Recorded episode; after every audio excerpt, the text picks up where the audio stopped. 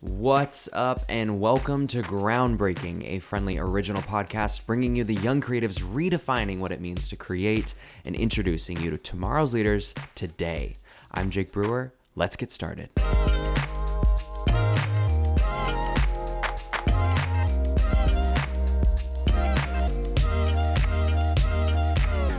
So excited to share today's episode because you are meeting Elliot Lee. Elliot is an LA based freelance director who has worked with some of the latest viral sensations to turn their musical vision into a visual medium. It's a process unlike any other, and today Elliot and I are discussing the route he took to direct for Tai Verdes, Jordan Smith, David Hugo, and many more, as well as aligning your vision into someone else's and how to manage yourself professionally as a young creator. What's up, everybody? Welcome back to Groundbreaking. I am absolutely thrilled that you're once again here with us, and I'm really excited for our episode today because if you've been listening to the show for some time, you know that the episodes where I get to catch up with an old friend or something, or bring one of my friends to you is such an exciting moment for me. But truthfully, some of the episodes that I really, really enjoy are the ones where I get to meet somebody totally new where I know nothing about the industry, or at least enough to just embarrass myself a little bit. These conversations are so just personally fulfilling for me. And that is the episode we have for you today. I am joined by somebody who is so insanely talented, is going to have such a good insight for. I think various like industries because the industry we're going to talk about today I think is an intersection of so many different skills and such. And so I think we just need to jump right into this. On today, I have a music video director extraordinaire and just the definition of what I would call a creative person. So, Elliot Lee, thank you so much for joining us. Hey, thanks for having me. I'm super excited to, to be here. When you hit me up, I was like, I'm this is my first po- first podcast ever too, like being interviewed no in this kind of like circumstance. But so I'm super excited, thankful for you. Um, thanks for having me on the show. Yeah, well, I I'm really excited then because now nobody knows this story, and I know just in the few minutes that we were talking before we hit record here, you very much choose that this is this is a story that you really want to tell, and I think it's so interesting. And I'm gonna drop so many cheesy lines, so I just hope you're ready for this. Of like, for somebody who tells other people's stories, mm-hmm. like it's I'm excited to hear like what your story itself is. I have so many questions for you, but let's just start here, like what what are you doing like right now give people don't, don't worry i'm not asking for an elevator pitch because that sends both like shivers down both of our spines so we yeah. don't have to do that but um like let people like know like what's what's going on what's the history what's the background i'm not going to cut you off you just give us everything yeah for sure so uh, first off my name is elliot lee i'm a music video director based out in los angeles and it's funny how like my story with like how I got into music videos and everything, it's very interesting. So um, I remember in it goes back to high school, my senior year. Um, our film program wasn't really anything special. It was this kind of cringy morning news show. That's where all the advanced film kids were in. And so I didn't want to do that just because like the stuff that they were putting out was kind of like cringy and like whack a little bit in my opinion. Um, so I went the route of like yearbook. So I was in yearbook my senior year. I was in charge of like video and stuff just because I remember that one year there was like this app that came out where you can scan a photo in the yearbook and like a video will play on your phone on the app. And so this was like their first time like dabbling into the video world. And so I was like kind of put on that just because like the teacher and the uh, the EICs and everyone kind of knew that I was interested in video. Um, and that's like pretty much my extent and my background with like how I got into filmmaking. It's not anything crazy like I watched, you know, like a classic like with my parents and I was like, "Oh, this is what I want to do." It was just something that I kind of like fell into. I remember I got my first camera cuz I promised my dad that when my older cousin got married, I would make him a wedding video. And I was like, "If you nice. buy me this camera, that will be our wedding present." I was like, what, 16 at the time. It's like, obviously, like I wasn't, you know what I mean? So, like, the video was to be good, but I think it was just my dad was like reading the room and was just like, he just really wants a camera and kind of wants to get into this. Um, before I was like a music kid. I played trumpet throughout high school. So I've always been involved in the arts um, in some way, shape, or form. But kind of like this video thing is still somewhat new just because I kind of really, you know, went with it my senior year. I applied to film schools, but I also applied to schools for like economics. And so it's just very two different Wow. things. Okay. Okay. And I remember I, I, I've been super lucky. I'm super lucky to have very supportive parents because I remember my mom sat me down when I was like, you know, choosing these colleges that I got into. And she said, like, hey, like go to film school. You've never had like an actual film like education and stuff like that because you didn't take it in high school. Um, you didn't go to like film camps in LA, like for all that stuff. So just go for it. If you like it, then you can just write it out. But if you don't, then you can always transfer for economics or something else, right? yeah. And so I went there, and it was funny. I went to Emerson College in Boston, and it was not my first choice. It's just they gave me some scholarships, and it was ranked high in um, the Hollywood Reporter top 25 film school. So I was like, oh, why not? Let me just go there.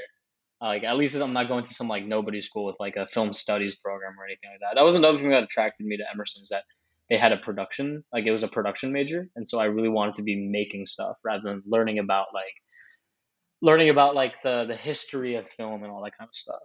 And so it's funny because I never wanted to go to Emerson. It was just like the thing that kind of popped up. And so every single year I tried to transfer out. And so like I went to Emerson and then I tried to transfer out to USC and Chapman and then didn't get in to any of those as a transfer. And then my sophomore year I was like, all right, this is my year. And so I applied to Chapman and USC again. So I got on the wait list for Chapman and I got a bunch of like interviews. And do you remember those like websites, those forums that you would go on to being like, I got the second interview. What does that mean? And it'd be a bunch of kids from that school and they would be like, oh, that means you're getting in. So I got the second interview and I like put it up on, I forgot what the forum was called, but it was like the biggest one that everyone used. And all of the responses were like, yo, if you got a second interview, that means you're like, you're in. And so I remember like saying bye to all my friends in Boston, being like, yo, like, thanks for riding with me. I'm to see you guys, you know, maybe never. like, peace out. I go home. I get the rejection letter. I'm like, yo, what up? you were Like, already what? home. Yeah. So, like, I went home for the summer Oh god. and then yeah and then i got the uh i got the rejection letter and it's funny because i came back in the fall and i was like what up and everyone's like yo i thought Yeah. you got the chapman and i was like i actually didn't and so it was like this weird dynamic between me and school like my first two years at emerson just because i was always in the mindset of like i'm not going to be here in a year and so like that kind of got me into like not wanting to make social connections and being like what's the point of like making these like friendships if i'm going to leave and so my first Yeah. two years was kind of like low-key miserable and like i didn't really like go out on sets. I didn't really like go meet people and stuff like that. I was just like in my room working on college apps as a sophomore in college you know? And so it was kind of Mhm. whack. And then when i got back junior year i was like okay i'm gonna i'm just gonna go with it you know um, I'm going to be here for the next two years. Might as well make the most of it. And that's when I really started to enjoy Emerson. That's when I really started to enjoy like the city of Boston. Um, just because obviously I was being more like active and like going out and like finding and exploring things that like the city had to offer, you know. And I made these friends that I started working with, and then um, yeah, but all throughout like throughout college, Emerson's very geared towards Hollywood like making the next big budget, big studio movie. You know, it's Mhm. like you hear stories of Damien Chazelle, La La Land, Whiplash. Like he wrote that at, when he was going to Harvard, and the music composer that he works with is was his like freshman year roommate, I believe. And so you hear like these stories of people that are like in close proximity to you, like Harvard, Emerson's very close, and you're like thinking like, oh, I can do that. And so like Yeah. I was like always in this like mind of I'm gonna go into Hollywood one way or another. And this was something that I would always joke about with my friends, but everyone that goes to Emerson wants to direct. Everyone is a director. And I was like, I'm going to be different. I'm going to go into cinematography. And so I took like advanced cinematography classes, learned absolutely nothing just because I realized that's not what I wanted to do. Um, and that I did want to direct. And so um, my senior year came through. I made my thesis project with Um, a couple of my friends. It was called The Sweet Escape. It's a 15 minute heist narrative. And I remember a lot of like at the time too, a lot of Emerson kids. They make very like art house, very like moody, dark tones, like that type of stuff for their films. And I was like, like that's not me. That's not who I am. Like I just want to have fun with like my friends. It's gonna be the last project I make. Um, at Emerson, I get to like crowd fund it and all that kind of stuff, like put out merch and like all like the whole the whole nine yards, you know. And it's just like I remember we made this thing. We went up to New Hampshire. We were there for a weekend. We shot with um, it's like equipment that I've always wanted. To, I'm like a huge gearhead as well. I grew up watching like Casey Neistat on YouTube, and they always talked about gear and all that kind of stuff. And so I was like a big gearhead. And so like the fact that we got to use like the cinema camera, I was like so excited for. And I was like, what? Yeah. 21 yeah. at the time, and it was, it's just so funny. Like in retrospect now, just because it's like the stuff that I'm doing, I'm like super proud of, super stoked about, and just like even just like talking to you about it right now, just like thinking about it and revisiting the past, I was like, dude, I was so excited for like the little things too, and that's something yeah. I hope I never lose out on, you know. But made Sweet Escape, met some of the people that I still work to uh, work with to this day, um, like names that come up. My my friend, my good friend Matt Bastos, he's a DP cinematographer. I work with him on almost everything. And then another guy, uh, his name is Gabriel Arujo. He's my roommate now, but he helps me out on every single project, whether that's like me coming into his room at 1 a.m. and being like, yo, I have an idea for this music video. Like, help me flush it out. And he's like in bed being like, bro, get out.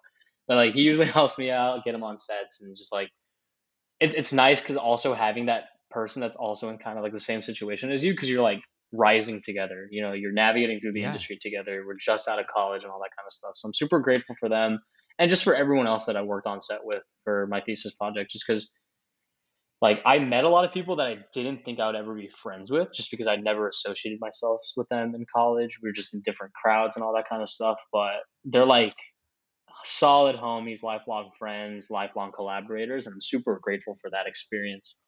But it was funny because like that was like a 15 minute narrative thing. Um, I remember I was driving a U-Haul up to New Hampshire with my producer. I looked at her and I was like, I don't know if I want to do like narrative stuff like this, like longer, short, like longer form content and stuff. And she's like, "We're about to just, we're about to make your thesis project. why are you telling me you don't like, want to Now's not this? the time. Yeah. Yeah, and I was just like, yeah, I just feel like I've been working on this for so long, and kind of like my mind was super into it, and then I jumped onto the next thing. And so she was just like, "Oh, like honestly, like look at into look into other like form of like stuff, like commercials, music videos, like shorter form stuff." And that's kind of like my first introduction with like that world, just because you know I watched music videos growing up. You watch commercials every fuck like every day of your life, you know, and so like I just never really thought of it as like this career path because I just thought mm-hmm. people made it for fun because yeah you look on YouTube and it's so saturated with music videos, like ranging from 50 million views down to like 500 views, you know? So it was like, I, I mm-hmm. thought like everyone was making music videos. And so I didn't think it was like an actual feasible career choice. And so like when she told me that, I was like, haha, yeah, I'm going to make the next corporate like commercial thing or whatever, like as a joke. And she's like, whatever. So fast forward, um, Emerson has this LA program and um, it basically it's like a study abroad program. It just gives opportunity for students to move out to LA, live in Hollywood. Um, a part of the part of the program, you have to get an internship and everything like that. And so I got super lucky that I landed like a solid internship. I worked at Partisan Entertainment, and they're huge in like the commercial world, the music video world. They do narratives as well, longer form stuff, but they're a very well respected um, production company in the industry. I didn't know that going into it my mind was like, I need an internship or else like I'm gonna have to like get more credits, like take load more classes in. And so I was like, I need to get this internship. And so I applied to some random one and I just got super lucky that it was partisan. And I worked in the commercial department there because that's when I started to dabble more into like, oh, like commercials might be cool, shorter form stuff. Mm-hmm. Um, because I remember like watching Super Bowl commercials and like you know those like Budweiser commercials where it's like there's like a horse and a dog in it. Yeah, and like that's you're where my following mind goes this when you say beautiful yeah. like narrative, like super well shot, and then all of a sudden it's just like this Budweiser commercial, I was like, oh, if those can be commercials, like I can still, you know, turn my creative narrative wheels, but also put it into a shorter form thing. Mm-hmm. And then, oh, this also reminds me with like music videos and stuff. Like the reason why I was so like not drawn to it is because I did like two music videos during my time at Emerson, and it was a lot of just like it was just me with the camera filming the artist and the artist being like, "This is what I want. This is what I want." And it was just me kind of like being with them and like filming them and editing it and doing all the work for them. And that's the thing that I love about film the most is the collaboration aspect of it. I love working with people. I love, you know, hashing out ideas, chopping it up with people and like in, in the field is me and just like, you know, that collaboration, collaborative nature, especially in like arts. I feel like film is one of the most, if not the most collaborative form of art. And that's something that really drew me into like the art form and the industry and everything like that. And so when I thought that music videos was just one person doing everything for another person and just being told what to do, I was like, ah, I don't want to, I don't really like, like mess with that like stuff. I don't really like vibe with that. And so I was like super drawn away from music videos. And then fast forward to to my time at Partisan, I was in the working in the commercial department. Um, and my supervisor, her name is Jen God bless Jennifer Landy. She was the best supervisor. Also, one cool thing about Partisan is they're super young. And so I was 21 at the time when I got in, 21, 22 at the time uh, when I got in. And my supervisors were like 25, 26. So it wasn't like to the point where I was intimidated by like a 40 year old executive or a 50 year old executive yeah. telling me what to do. It was just more like my supervisor was like almost like like in my same grade in that same like age range and like i consider jen as like a sister to me now. It's, it's just like it just worked out that way. We got super close. She hooked it up and she let me read a bunch of treatments. I didn't know what a treatment was. Apparently that's the most important thing that a director can do other than like actually directing the video. Like writing yeah, treatments. I've, i did not know what that was. I have no idea Emerson, what that is. Yeah. So it's basically like this um just a, like a rundown for for you and like the listeners and all stuff. Like the treatment is one of the most important things because when you pitch to clients or you show clients that you want to work with, you show them exactly what the video is going to look like. So if they're pouring money into it, at least they want to go in with the confidence that oh, we like this idea, we like what what you draw uh, like drew out for us, all that kind of stuff. So it's just like this visual packet with like a loose rundown of like this is the stuff that I want to hit in this project. These are the themes, these are the tones here's a bunch of reference images so that you know exactly what the video is going to look like. And so that's like a treatment packet. And that's what directors spend so much time writing and like pitching in hopes that the client will like their treatment and uh, select it and get awarded.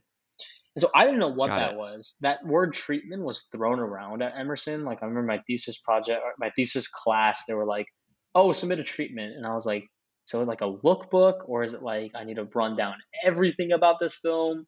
And so I remember like treatment was so like mysterious. The word treatment was so mysterious in my mind. Didn't know what it was. And finally, like I get to partisan and like my supervisor like just lets me read and she like teaches me what they are. And like all of like this like mysteriousness around it was just like gone. And I was like, oh, that makes sense. That's what it was. And so she let me read like treatments for obviously I signed an NDA, so I wasn't allowed to like send it anywhere else. But yeah, she let me read treatments for like huge, huge clients and like these big directors that are represented by Partisan, and just like how their thought process kind of translated onto the page. And then she showed me the final version of it, and just seeing like how the treatment came to life was super interesting. And that's when I got hooked because it's like there were some slow days but I would never just be like chilling around on my phone. I found myself like reading treatments like any mm. second that I could when I wasn't working um, for something that Jen needed or the executive producer needed, whatever. Like all the downtime I had, I was reading treatments and I was like absorbing. I was like Loki, like obsessed with it.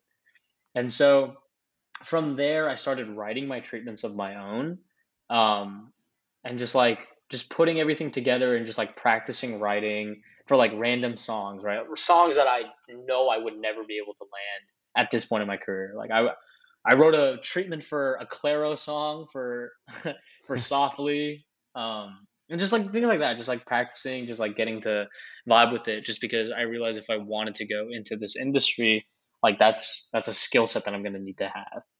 And so it was funny, like everything came full circle because um, back in yearbook, my senior year of high school, we used a program called InDesign, and that's what a lot of treatment writers and treatment designers use. And I was like, oh, I like have experience with that. And so like it just came full circle, and I'm like, that's so funny. Like I'm glad I took yearbook, so like I know how to use this program a little bit to like design my treatments on my own and stuff like that. But um, yeah, and so like that's like kind of like what I did to prepare and like get into the industry it was just kind of like I was thrown into it. I just followed yeah. like what I liked and what I wanted to kind of do. Like I, I knew sort of what I wanted to do. Didn't want to do long form, wanted to do short form. And from there I found out about commercials and music videos through word of mouth. And um yeah, that's how I'm like here now, I guess. I just kind of threw myself into it. And um it's funny because like the, the reason why I got into music videos is because I have this really good friend, her name is Bianca um, she works at Capitol Records. She's the same age as me. We're in the same class. She graduated a semester earlier, but she, like, I owe everything to her, like, in a way, as funny as that sounds, but she's the one that, like, introduced me to all these, like, musicians, and artists, and managers and stuff like that. She really opened the gate for me. And, like, the crazy, like, dude, Bianca and I have, like, this crazy story of how we know each other. So, my freshman year at Emerson, there was this thing called 48 Hour Film Festival and it's like at the time i think you needed like five people in a group but i had one person that i knew i wanted to be in a group with and i was just like throw me in some random group and so they threw me into this random group and bianca was a part of it. The 48 hour film that we made was complete ass. It's dumpster fire. It's so bad and it's so cringy to watch on it watch back on it but that's how i got introduced to bianca it's just by like chance you know like randomly. And then we never really like talked. We were in different crowds as well. And then like senior year, we like linked back, um, and she like introduced me to all these like music managers, artists, and like gave me all these opportunities. And I shot something for this artist named Saint Bodhi, who's under Def Jam. That was like kind of my first label experience too. And like yeah. none of that would have happened without Bianca. And so like super grateful for her, super grateful for the the friendship and the work relationship that we have. Just wanted to shout out her real quick. Um, but yeah, like I found myself kind of like being thrown into this music world so quickly. And it got to a point where I was like, yeah, I like watching music videos. I like creating stuff. It's like this makes sense. And now I have like the connections and the like the industry people that I know. And so it just makes sense. And so I was like decided just like after graduation, I'm just going to go full into it.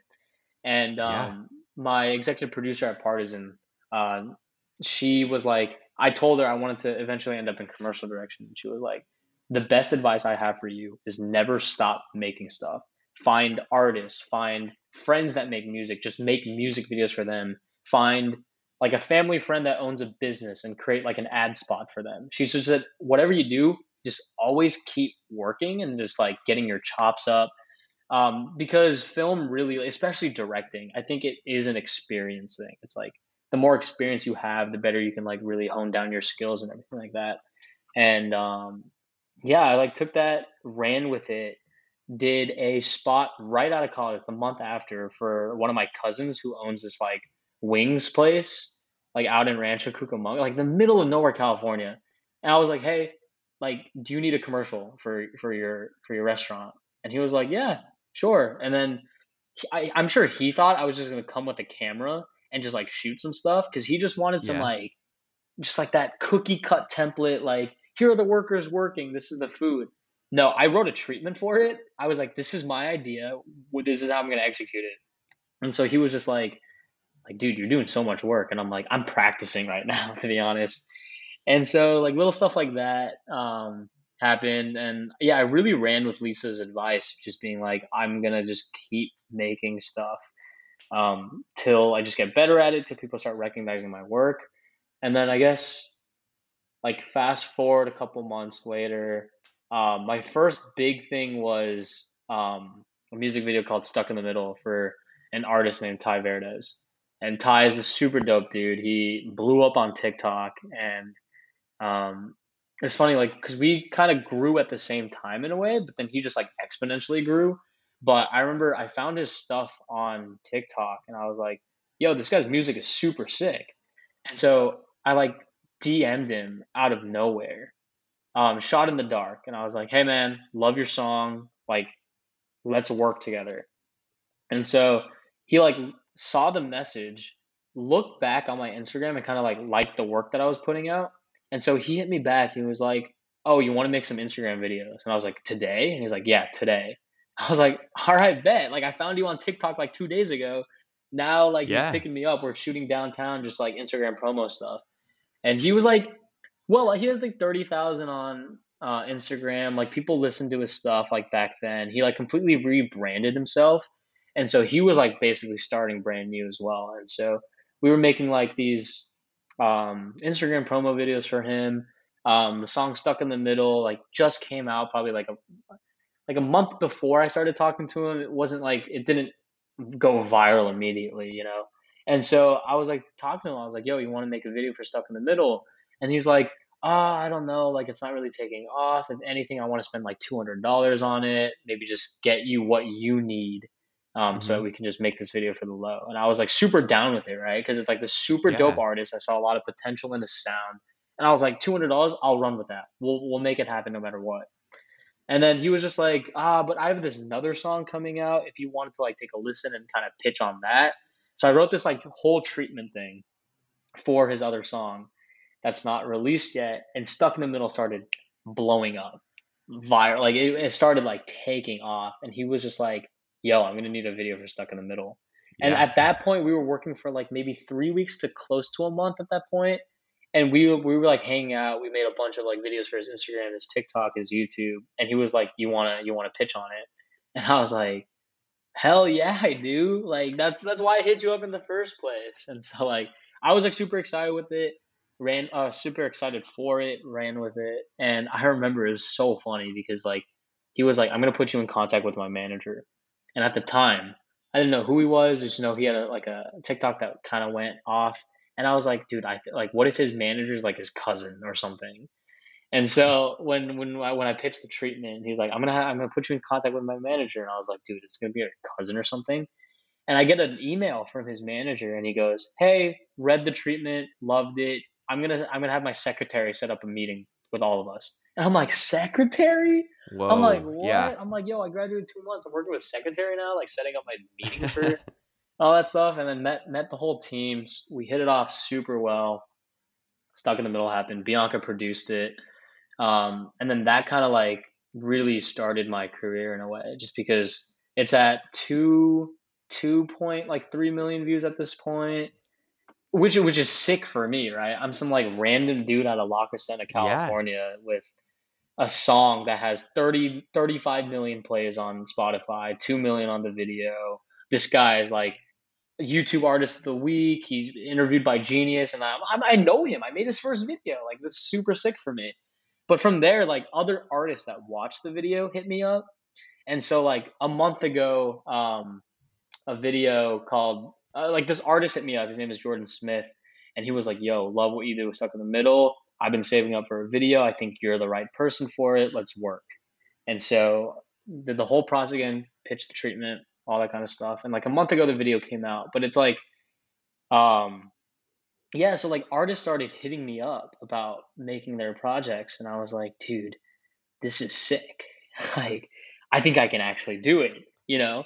And then with like Tai stuff, it got featured on Nylon Mag, Ones to Watch, and all these like music blogs. And I was like, yo, my yeah. name and my work is on these like publications that I read growing up and stuff like that. I was like, this is sick. And yeah, artists started hitting me up and like that's when I kind of knew like I think I can do it. I think I can like actually like ride with this and and like make this into a career, right? Like use this as like a good stepping block for for a commercial work in the future. And so yeah, dude, I just went with that and it's like in 2020 I worked on 8 projects, I think, since July.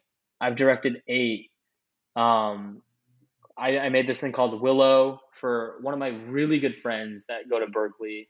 Um, they're the Q-Tip Bandits. It was like this very Moonrise Kingdom esque, like very fun, very like child wonder, like imagination type video. Super super dope, and love working with them. And then we Um, made another video for one of their songs that are coming out in their album, stuff like that.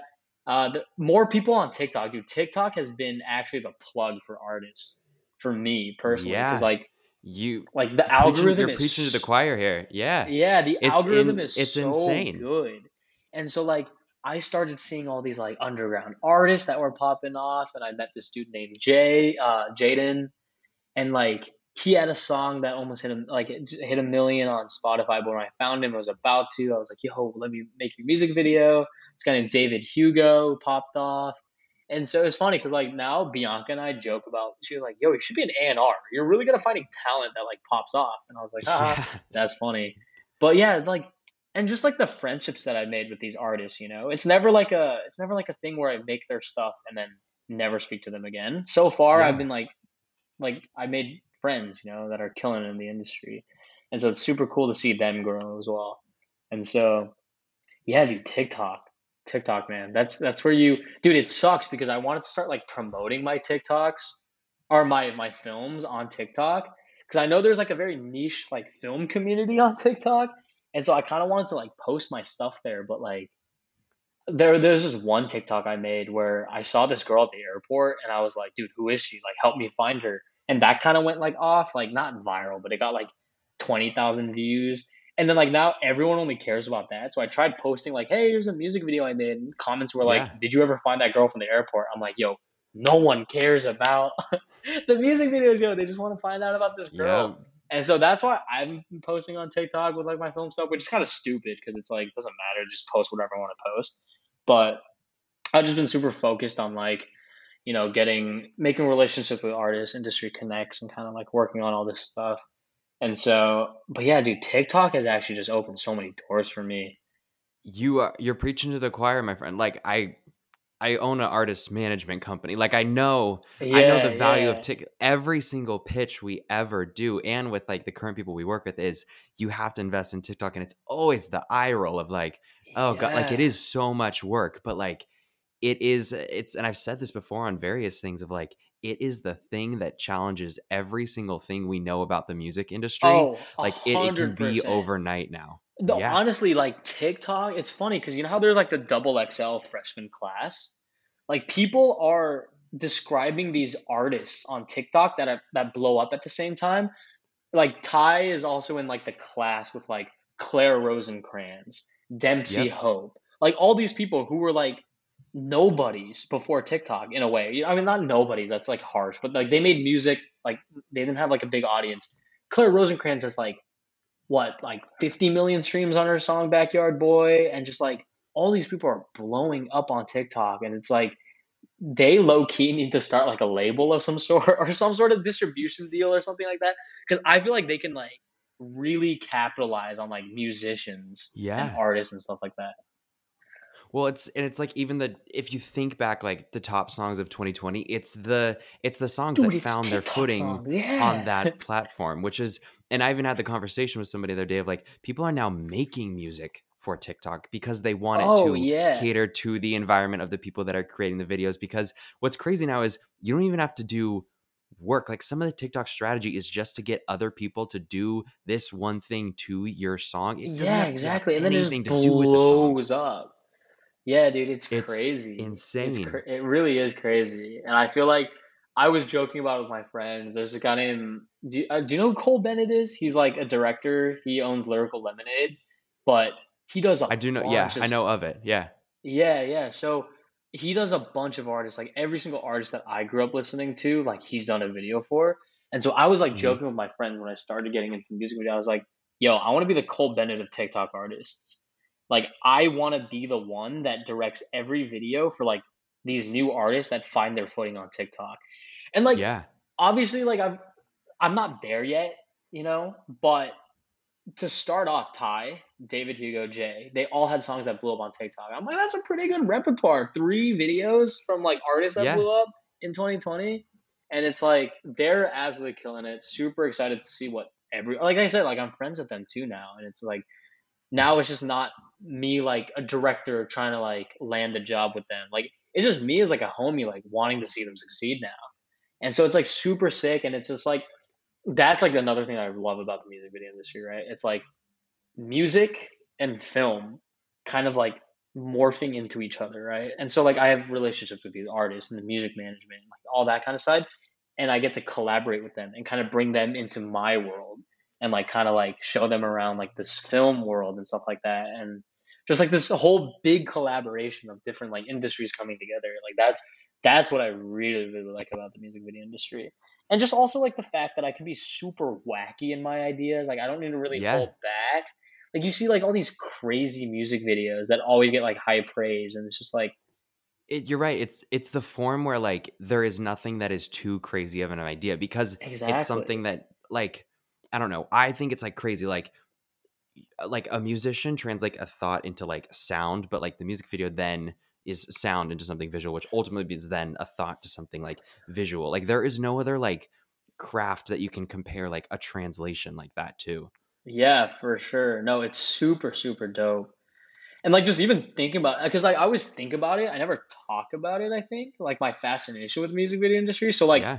when i when i just said it out loud just now like my mind like was blown just now just thinking about how like it's so it's crazy Well, it's like, and it's like a point you made earlier of like, it seems like everybody's making music videos now because the barrier to entry is yeah so low. And it's like, it's not even like you need like an insane budget or an insane like team. Like, you very much can be like, if you just like focus on this right and the huge, like, I've, well, I have so many follow up questions for you, but for I think, sure.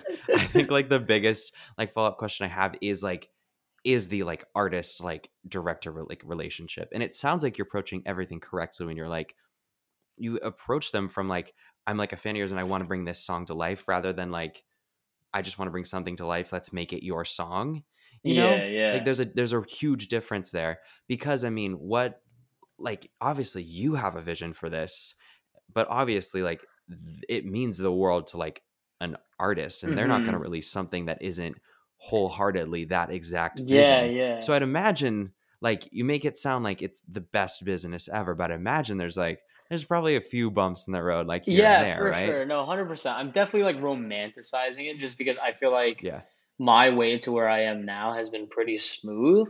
Just because like also going out of college, you never expect to like direct, right? It's like you yeah hear about all the time, you work up from PAs. I just been so yep fortunate enough to know the people that I know and to be in the position where I can go up to someone and be like, "Hey, I'm a director." And they'll know me as a director.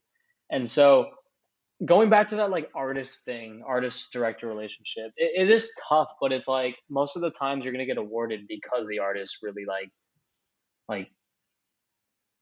Can I curse on this? yeah yes. Yeah, i I was just gonna appreciate say like appreciate the ask but go for it. Yeah, like if an artist really like fucks with your idea, essentially, um, like that's when you'll get awarded, you know.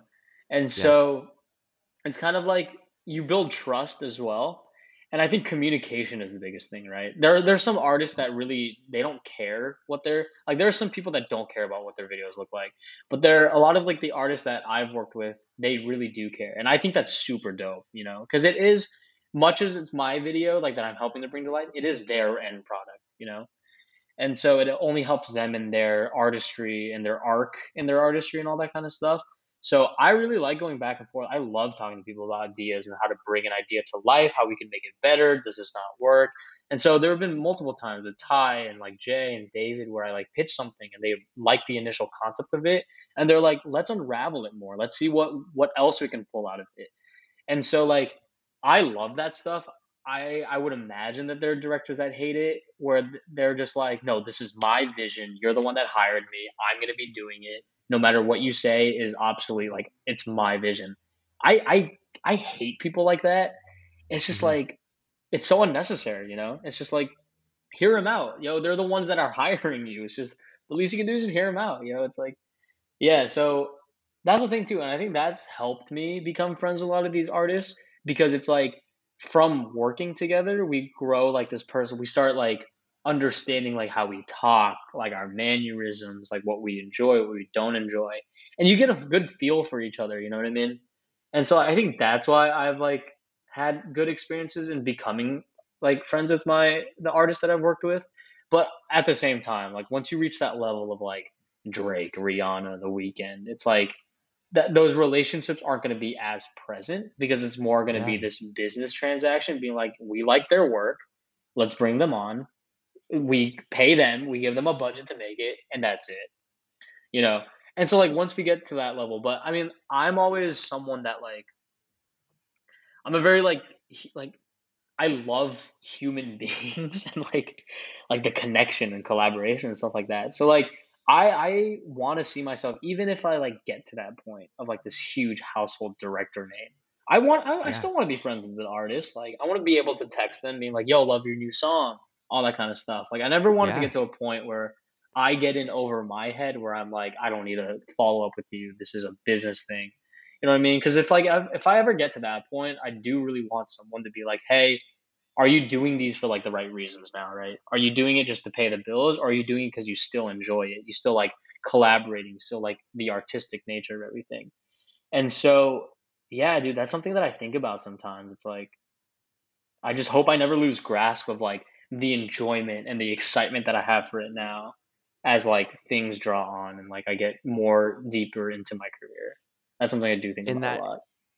and that sounds like the exact mentality that a young artist who has so much on the line and by that i mean like opportunity whereas like to them it's not Mhm. just another like it's not just another project or it's not another day on set it's like this could be the thing that defines the start of my career and you both have that i don't want to call it like risk because it isn't a risk it's an opportunity and i think Mhm. that's what you really really bond over and i like that you say like of course like the tiktok and the it's like it's so fulfilling to almost be a part of that journey because there's no other feeling like that than an artist who Yeah. has worked so hard and by artist i do mean singer and like director and everybody involved Mhm. who has worked so hard to like even just get not even get their footing but just some place to stand Dude, it's have the their like best voice be expressed feeling. somewhere It's the best feeling when you put out something and everyone just enjoys it. That that is honestly like it, it- I almost get a high off of it, right?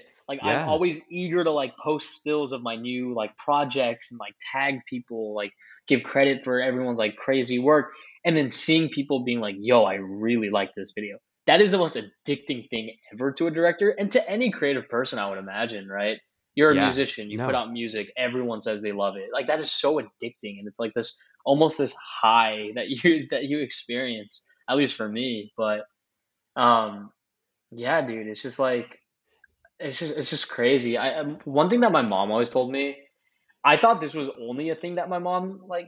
I thought my mom came up with this, and then like I heard it in college again. I was like, dude, my mom's a fraud. But no, she she would say, um, luck is when opportunity meets preparation, and I Mm. think I've been so lucky in in my journey to where I am now, where I feel like I was very prepared, where I, I put in the hours of like, you know, just reading treatments and really honing down my skills, but then really acting and jumping on these opportunities that have been like coming my way. And I feel like a lot of the luck has been like orchestrated in a way where it's like yeah, dude, it's like it's not really like luck where it just happened randomly. It was just, years of preparation, knowing what I want, and just like all that kind of stuff. Just meeting this opportunity and going head on head, colliding with it. And so uh, I've You're I've been super fortunate to to be able to do the things that I've done so far. Absolutely. And it takes a it takes a very unique like sense of confidence because it's like something where it's where it's like you're not going to receive any of that validation until you put it out in the world and therefore Yeah, endorsing that you think it's really good. And yeah, that is yeah. something that's really difficult to do because especially as like a young person, it's so I've been talking about this so much lately, but like we feel like a need to like fake a confidence hmm in it even though like like i can imagine like ev- like well, what's so cool about it, the work that you do is every single thing is like new. Nothing's really like necessarily a huge continuation of hmm like you're not continuing the storyline. You like okay i have however many minutes to create a new storyline with new people and a whole new aesthetic. Like it's and you can't i don't know you can't almost get a like a check on it or you can't get much feedback from anybody else or outside of people who are actually working on it themselves. Hmm so it's like very it's a it's an incredibly nerve-wracking thing and there's equivalent sort of energies in many different industries but Yeah, for sure. i think i don't know there's something about like the work in i have a huge appreciation like i've been on music video sets i've had- had people film me like music videos for me and God, I hope I was somebody who was easy to work with because there definitely was moments where like I wasn't. And so I just know how much work, or at least actually, I don't think I know how much work. I know a taste of how much work goes into the work that you do. Like I didn't even know that much like preparation came in because I thought it was just bringing an artist vision to life. Yeah, but yeah. I love that you get the permission to sort of create your own sort of like thing with it. Yeah, I know like my my friend Jay that um I've been working on a treatment for for a little bit. I'm just gonna pause because the door opened. No, you're good. Sure. You're good. Um, yeah. So like my friend Jay that I've been working on a pitch, uh, a treatment for him for one of his new songs. Um, he was very. He was like, Elliot, I trust you. I really like your work. I'm sure whatever you write, like I'll be into. And so Yeah. like obviously like as much as I like collaboration, I also really appreciate people that really like trust me and my work. Then I can go full reins with this. You know what I mean? It's like whatever stuff that I want to include that I think matches the story and like the the song and the tone. And it's like I just do. And it's like the artist, if they like it, they like it. If not, I'll just rewrite it or something like that, you know. But Yeah. I forgot why I mentioned that. well, I mean, it, it's difficult because you're right. You're you're just the person bringing a vision or like a thought or something to life. But yeah. one of like the coolest things, like just like even from like an artist perspective, is seeing how other people interpret your sort of work. hmm So like even just like like how exciting to give somebody the reins and be like, make this something visual. Like bring this story to life in a way that I wouldn't Yeah. be able to. And yeah, that's like yeah, almost just. I'm I guarantee like there has to be like a sort of high just off of that too. Yeah, dude, it's honestly so fun, like exploring these different and just like exploring different perspectives, right? Because like the artist probably has like most songs they have like this sort of narrative that they have always thought of when writing the song, and it carries on with them for however long they work with the song. And so like having uh, if I were an artist, right? And, and I like told the director like, "Hey, free reigns, do whatever you want." Like I would think it's so cool to see another perspective on the song from an outsider Mhm. perspective. What what they feel, what they think the song can be, can turn into, and stuff like that. And so I think like like yeah, it's just it's super sick, and it, it goes back to collaboration and trust and just like creativeness and just like all that kind of stuff. And I think yeah, dude, music videos, music videos is it. Yeah, it's it's, it's super. It, it's it's sick. I I I legit couldn't agree more because I, I really don't think there's much media that really compares to the way that you approach a music video. Yeah, Um, I often forget when we're doing these like episodes and stuff that other people are going to listen to this conversation. So yeah, so I want to ask now, like for the people who are going to take the time to listen today, like you talked so much about like the value of like of networking, and that's hmm and that's not going to be brand new to anybody listening. Like we've heard that before, yeah, but I think you took a really unique approach to it in just finding like like you yes there's like some external work to like actually build and grow your network but more so like realizing like what's the value in the people that are immediately around me? And i think a huge thing is what i hear like the most from just a ton of people even are like jacob like how do you like like approach this and i was like and i love that you used the example of like i just sent them a, a dm yeah, because we're yeah, both people who are just trying to get like their work off the ground. So give us like insight into that. Like for the people who are listening, like you, you can go as as specific as like what on earth do you write to them? Like hmm how do you make people trust you without any working relationship prior? And then yeah, how do you how do you maintain like those friendships with those people that you said you're great friends with, but also have like a sort of professional relationship as well? yeah. So I mean, the way that I kind of see networking, it's like two different things, right? There's your inner circle, like your personal, personal friends that might be in the industry, and I, I have like my roommates, like both Gabriel and Steve, like they're like part of my inner circle, and there's a couple more people in the inner circle, and then there's the outer circle people that I don't hang out with all the time, but I'm like friendly with and stuff like that. And it's just it's just a matter of like kind of coming at it from the angle of like you're never trying to like take advantage of them in in their work or like try to like you know what I mean? It, it's more of like this being like I enjoy your work, I want to be friends. And just just go to starting very like natural with it, I think. I think too often like people get super psyched out about like how am I supposed to message this person? Are they gonna think I'm like like weird for like messaging them and stuff like that. Yeah. The thing is, Mm-hmm. like film kid, low key, like this is a secret, right? It's like not really secret. Everyone has a everyone has like some sort of ego. So it's like if if you get a DM being like, "Yo, I love your work," you'll be like, "Oh, thanks." Like, I, you know what I mean? And it's like I just wanted to ask like what you did for this. Everyone likes talking about themselves to an extent as well.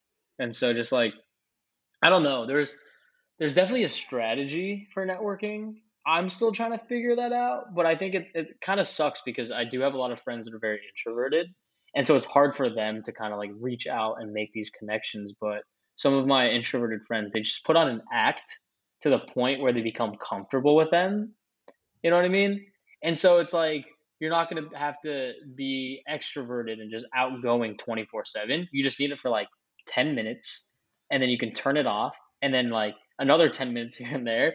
Like it's weird because it sounds like a game, but I feel like it low key is a game, like in a way, especially if you're like trying to connect with people that you don't know.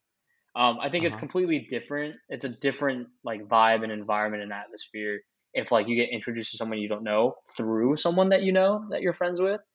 And Mhm. so um that's definitely a lot different like circumstances as well. But in terms of just like reaching out like just cold DMing or cold calling, cold emailing, whatever to someone, I think just being like very like personable and just going from the the angle of like, hey, like I appreciate any of your time. I just want to say I really like your work. I really like what you do. It's kind of like where I want to be in a couple years. You're an inspiration, all that kind of stuff. It kind of gas them up a little bit because they'll always they'll always respond to something like that. Yeah. And then I think No, like also right. like inner circle relationships obviously is super important because that becomes your go-to work relationship, but that's also your personal relationship. And I think an important thing is just being able to separate both of that. But it's like it's like dude, there's this one producer, his name is Galileo that I worked with a couple times and he he said it best for me, right? Like we, I was working on a bunch of like lower budget stuff and um there's a lot of like money management is like the, a really important thing in music videos just because how are you going to you want to pay the people like that's working on it fairly but you also want to have enough to make this vision come to life. And he was like saying like one thing that he's always held on to is that like the people around you are going to like fuck with you and ride with you forever. And so it's like if you're eating then like everyone's eating you know what i mean? It's like when you're on the up like everyone's on the up. And that's something that i grasped onto. And so there were times where I was like act, asking for favors, like, "Yo, can you do this for like a hundred bucks?" But we're spending like five hundred on like a prop or some shit. And it, that's when I realized I was like, dude, it's like there needs to be some sort of line where even though they're like the homie and stuff like that, it's like there's there's this line, there's this respect, and that kind of like is that middle ground of like the personal relationship kind of bleeding too much into the work relationship you know what I Mhm. mean? Because it's like, oh, like, dude, he's my roommate. He's gonna do. He's gonna work for free. Like, you know what I mean? It's just like there. Like, I'm starting to like learn that and being more aware of that because it's like I never want to be put in the position where I think I'm better than anyone else or like worth anyone else, especially within my inner circle. I want to. If I get opportunities, I want to bring the people that have been writing with me for the longest time and helping me out. I want to bring them up with me. You know what I mean? And so it's just like that importance of the inner friendships.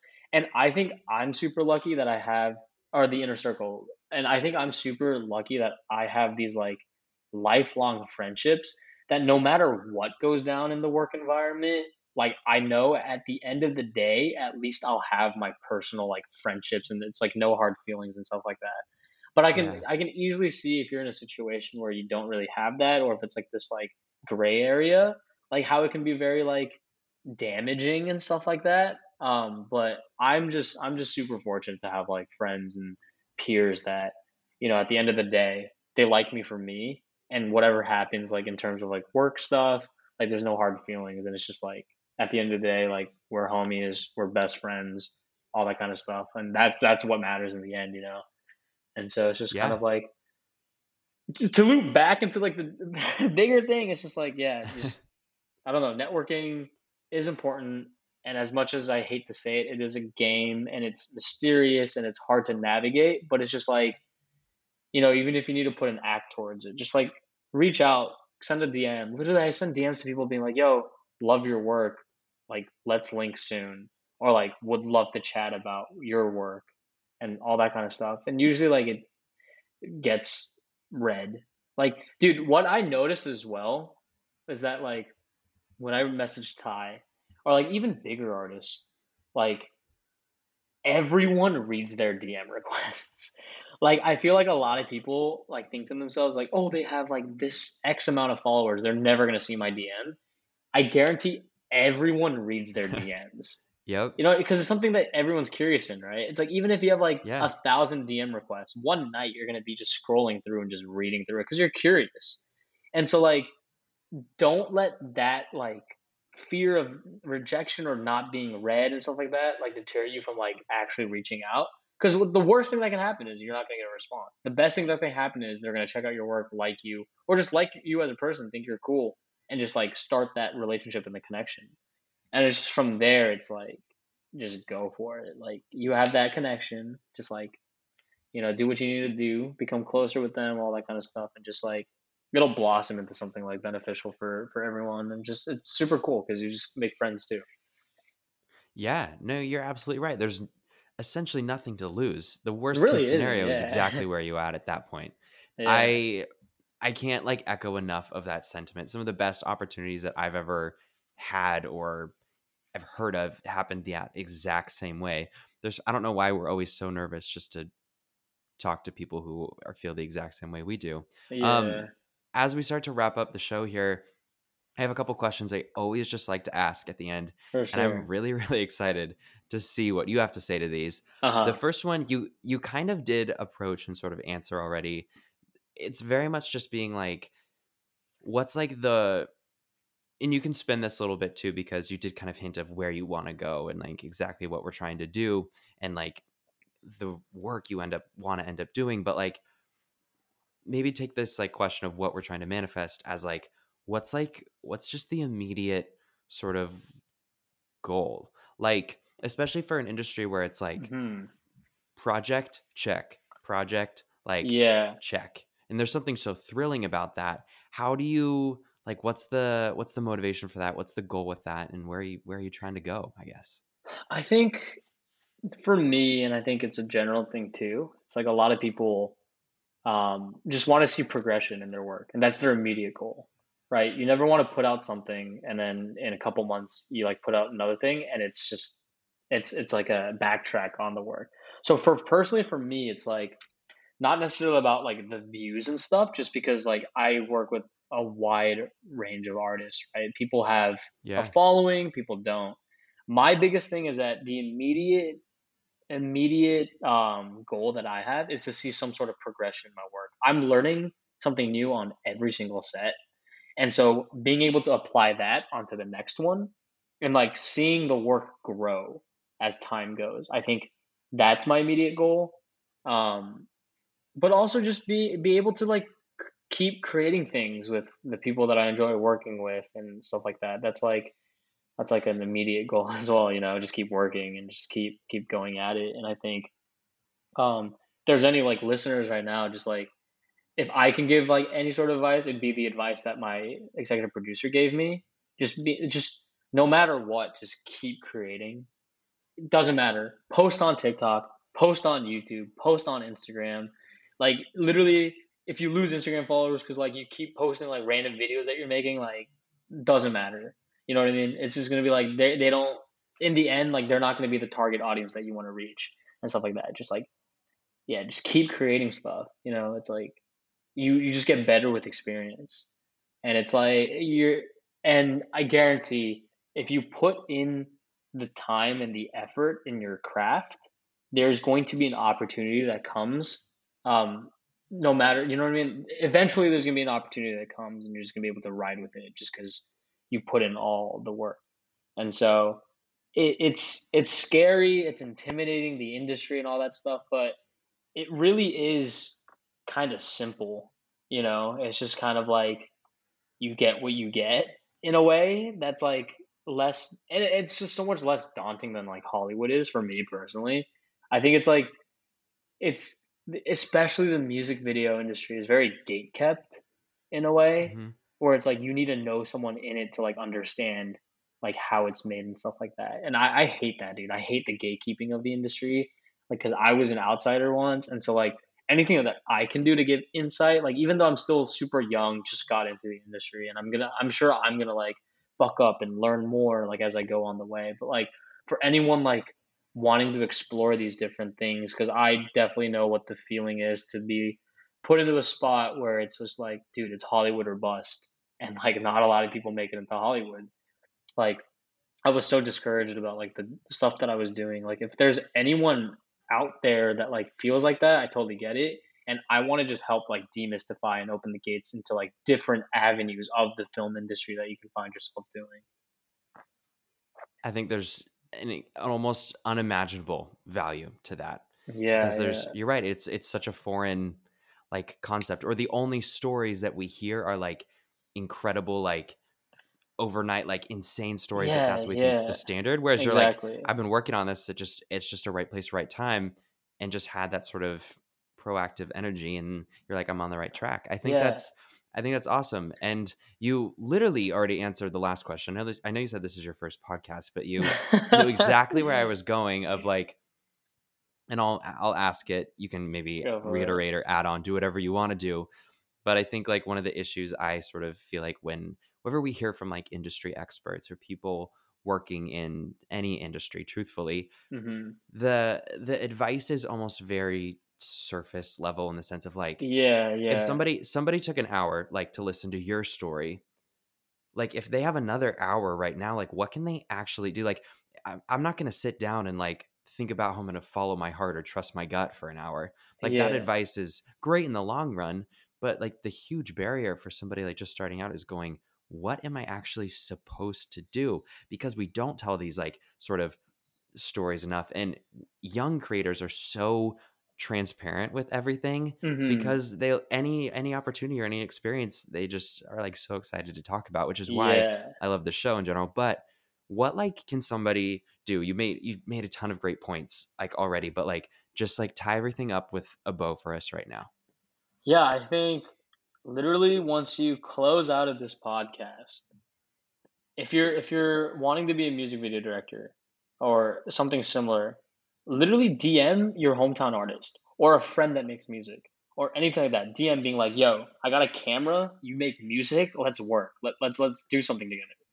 And um, like there there's this there's this um website called we direct music video. I think it's wdmv but if you type in we direct music videos.com onto google it's a treatment database where directors like post their treatments. Literally taking in and absorbing all of that information is something that i wish i knew about and that's something that a listener that might want to be doing like music videos and stuff in the future can do immediately. Literally just read a treatment you got you got cool videos. You got uh feel it still by portugal the man like that video's on it. You got like a denzel curry treatment on it. You got like some serious music videos that are on it. And so like read a lot um, find some music video directors um, that are killing it and like watch their work because it really is like a different like product in itself. You know what i mean? It's a lot more fun fast all that kind of stuff. So it really is a different end quality than like a hollywood movie. And so just like really absorbing all of like the short form content i think is super important. And yeah just go out like literally write down an idea and just like dude because uh, like this is something that i wanted to do as well. Like i was thinking about starting this tiktok series like if i go hiking with my friends right? Like really focus on one like aspect whether it's like a water bottle that we're taking onto it or a backpack and really like creating this minute narrative around like that one object and literally throwing in the logo at the end. So i'm making like one minute spec commercials for like day-to-day things that i'm doing you know what i mean? If i'm Mhm. wearing air force ones out to like to go to like a beach or something like that um i'll focus on like the air force ones and throw the nike logo and be like oh there's a spec commercial for nike. You know what i mean? There's little stuff like that just like have fun with it too like don't put too much stress on it i know it's also difficult because it's a pandemic right now and it's just so hard to like go outside. And so i think for right now i think consuming content reading treatments like researching on directors and stuff that's super important that that anyone can do. Absolutely. Yeah. Well, I on behalf of like myself, everyone listening, thank you like so much for your transparency, for your honesty, and just for being so open and your just overall mission to sort of like Yeah, break down the barriers sure. to the industry No, because you're right. All, like more people just creating is only going to make every other creator better. Yeah, So yeah, there's there's no need there's no need to lock the doors on anybody. Yeah, for sure. No, I completely agree. And it's like if if anyone is listening that wants to be a music video music video director has any questions, like literally just DM me. I'll respond. Like we can hop on a call, like chat on Instagram, whatever. Like I'm down for whatever. I, I just want to help. I wish I had someone that like that like told me about this like earlier on in my career because I feel like my life could have looked a lot different in a way. Like Mhm. I wish like when I was an outsider looking in, I wish there was someone that was like, "Hey, this is actually like what goes on in here. This is how you can get into it, all that kind of stuff." And like now that I'm in so, some sort of like early position to like provide some sort of guidance or transparency in the industry, like since I wish I had that for myself, like I'm so down and so open to like talk about it. I just love talking. I love hashing it out, chopping it up with people and like young people in the industry. Like, cause they're gonna be the future, you know? And it's just like, if I want the industry to thrive, like I need to like make sure that the youth and it's funny to say the youth, I'm 23, so I'm so young in the industry as well. But it's like, yeah, dude, it's just I, I'm down to like just talk it out with whoever wants to. Yeah. Amazing. I hope I hope somebody takes you up on that because I think that there's a huge value there. Well, Elliot, thank you so much again. Um, Thanks so much for having me. I really really appreciate it. Yeah, dude. My pleasure. This was super fun. And uh yeah, thanks for thanks for hitting me up to be on this. It was super fun. Thanks again to my new friend Elliot for taking the time away from set to join us today. To keep up with his latest projects, you can follow him at I'm Elliot on Instagram and be sure to check out his latest videos on YouTube so you can say you were a fan from the very start. Need some more groundbreaking in your life? We've got another episode for you next week. Be sure to subscribe to the podcast on your favorite streaming service and follow us at Friendly Media. That's F R N D L Y on all platforms. You can also follow me at Jacob Wittenberg. All links are in the description for you. Well, team, that is all for today. I hope you enjoyed today's episode. I will see you next time for some more groundbreaking.